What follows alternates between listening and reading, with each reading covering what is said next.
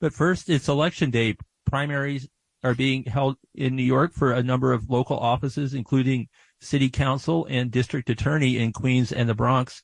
Polls will remain open until 9 p.m.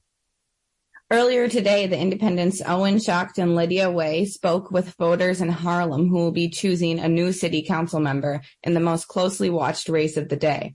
Incumbent socialist Kristen Richardson Jordan dropped out of the race earlier this spring, though her name remains on the ballot. Here's what voters were saying about the three remaining candidates, Inez Dickens, Yusef Salaam, and Al Taylor. I voted for Christina Jordan.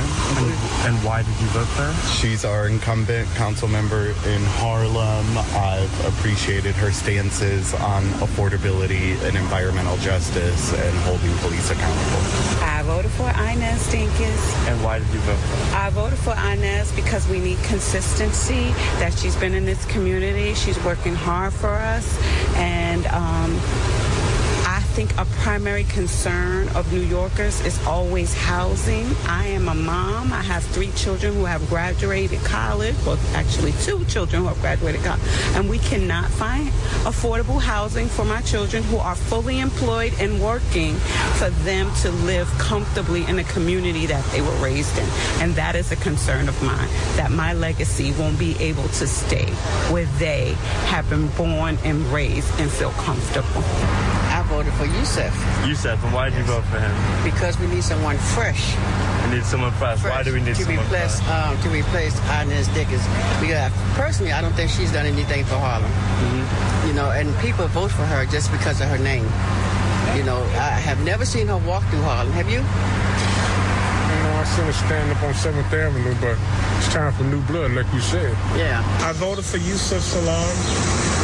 Uh, would you mind saying why you voted for him? Because I, I, um, I'm for what he's for. You know, for justice and and making things right and keeping things straight. Mm-hmm. And I, I'm, I'm ready for a change. Okay. And would you mind just stating your name also? Wahid Muhammad. I voted for Yusef Salaam because he's young, he's up, he's young, he's he's motivated, he appears to be motivated, and we need new blood. Mm-hmm. That's why I voted for him just okay. Um, so would you just mind saying like who you're voting for or, why, or who you're think, considering voting for? Okay. Um, Dickerson. Uh, because I believe she is uh, for our community. One of the uh, important issues is the gun violence. That's an important issue. Gun violence. There's so many people are being killed. Um, crazy the way the people are getting killed now. Well, I voted for Yusef because I grew up with him and I know his situation. So I said he need a chance to do something in Harlem. You know, consider his situation when he was a child. So that's why I voted for him. Okay. That's it. I'm voting for Yusef Salaam. Uh, would you mind stating why?